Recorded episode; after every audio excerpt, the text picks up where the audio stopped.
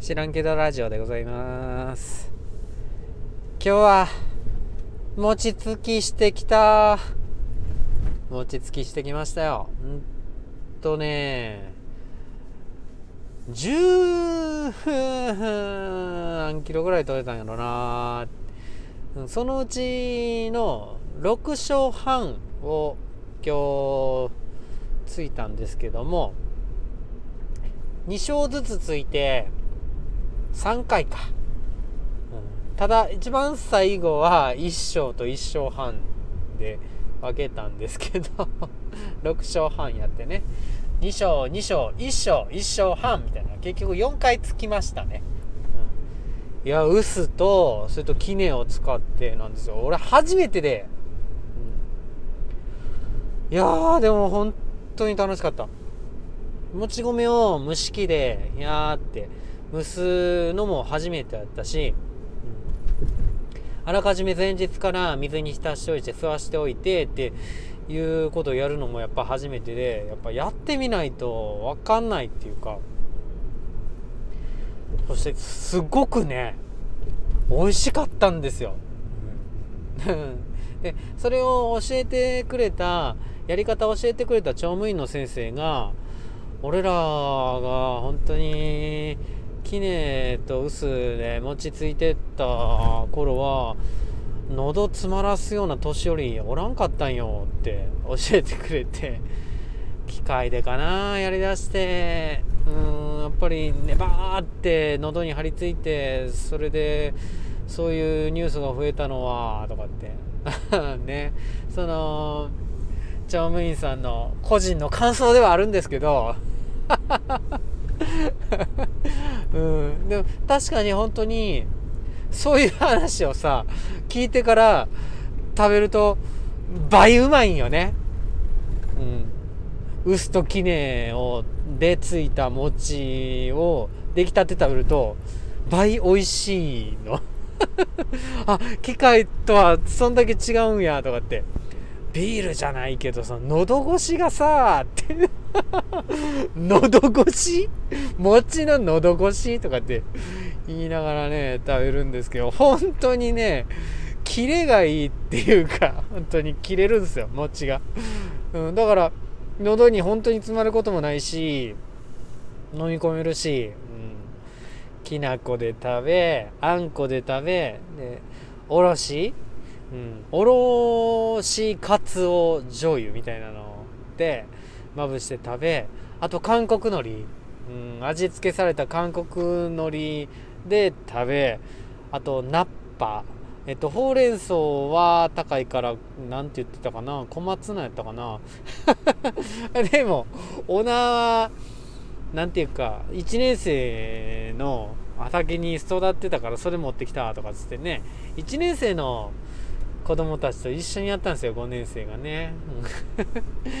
それで野菜も提供してもらったりして。そのナッパ自体は1年生の担任の先生が湯がいてくれてそれで刻んであえてみたいな。しかもごますってさそこに入れてくれて。いや本当にどれも美味しかった。で一番最後がねなかなか蒸し上がらなかったんですよ。一升炊き蒸し器一升炊きのところに一升半入れちゃったからやっぱ多かったんよねきっとね。で他のは一段もうお湯から速攻蒸し器やったんですけどそれだけは2段のやつでやってたんでまあ朝からやってて2時間経っても蒸し上がらんくてってもうやるしかないかっていうのでそのまま行ったら粒が残っちゃってねやっぱ最初にこう腰入れてあのきねでなんとか潰そうとしたんですけども他のはうまいこと潰れたけどその回だけは潰れなくてそれは残念やったな。ちょっと反省はうん。一生だけのところに一生半入れて蒸してはいけないっていうね、あ、当たり前ですか？うん。そんな反省しましたね。あのー、本当思うんですけど自分一人ではやっぱできなかったんですよ。今回ももう全然やり方わからんってもうどうしようどうしようとかっつってもう本当に後回し後回しにしてた餅つきの仕事なんですけどももち米は収穫してねそのもち米どうしようかっていうのでね。で1年生の先生が毎年自分家の実家できね臼使って餅つきしてるよだから分かるよっていうので道具とか持ってきてくれたりしてで助けてくれてで乗務員の先生も学校にある臼きね、うん、やろうよとかって自分のちょっとした空き時間とかに一緒にカンナで削ってくれたりしてで用意できてっていう。もうこういう出会い運っていうのがちょっと自分最強なんですよね。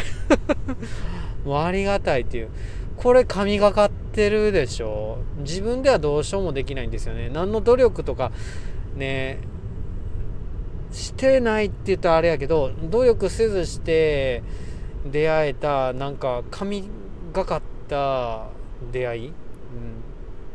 や当然もち米をなんとかするって自分のね努力で なんとかできるんですけど考えてねいろいろね。でアポ取ってとか分かる人探してとかいろいろできるんかもしれないんですけどうん。そういうなんかこれ斎藤ひとりさんのお話なんですけども努力してなんとかやるっっていうのが人的な解決方法。で こっちは難しいんやけどってあの難しくないんか。結局何もやらんから。うん、ニコニコしてね、うん、なんか、えー、過ごしているうちにいつの間にかひょんって解決するようなことはある、うん、今回のもち米の話もそうなんですけどそういうのが神的神様的なあの解決方法っていう。だから別に狙ってやってるんじゃないけど、うん、どっちかっていうと本当にこういうまあ言うてみたら強運運でなんとかなった時って本当にスムーズというかスマートというかいや感謝しかないんですけどもそうやってなんか運ばれてった時って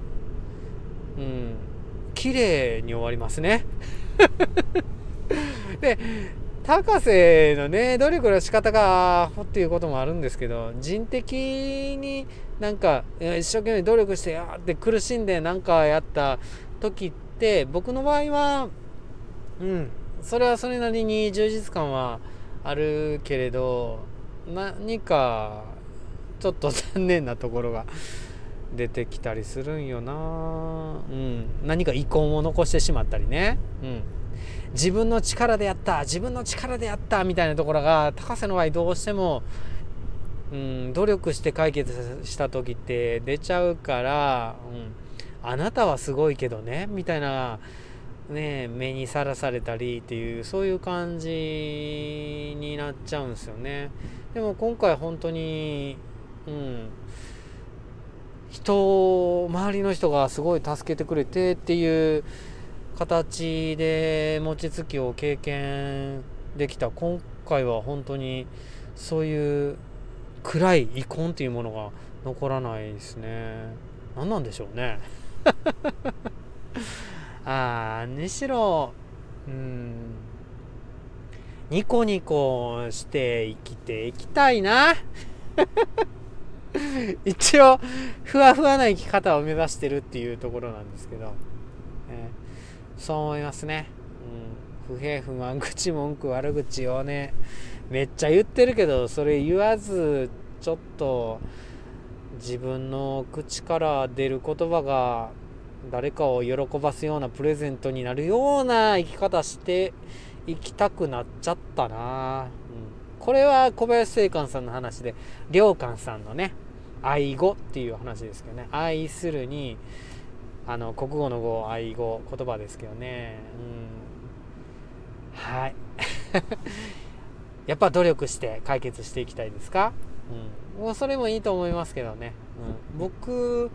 はちょっとなんかいろんな特に趣味もあんまり趣味努力するなんて変やからね。楽しんでやるもんでしょ、うん、だから神様的な何かそういう形でやっていきたいなみたいな風に勝手に思っております。知らんけどね。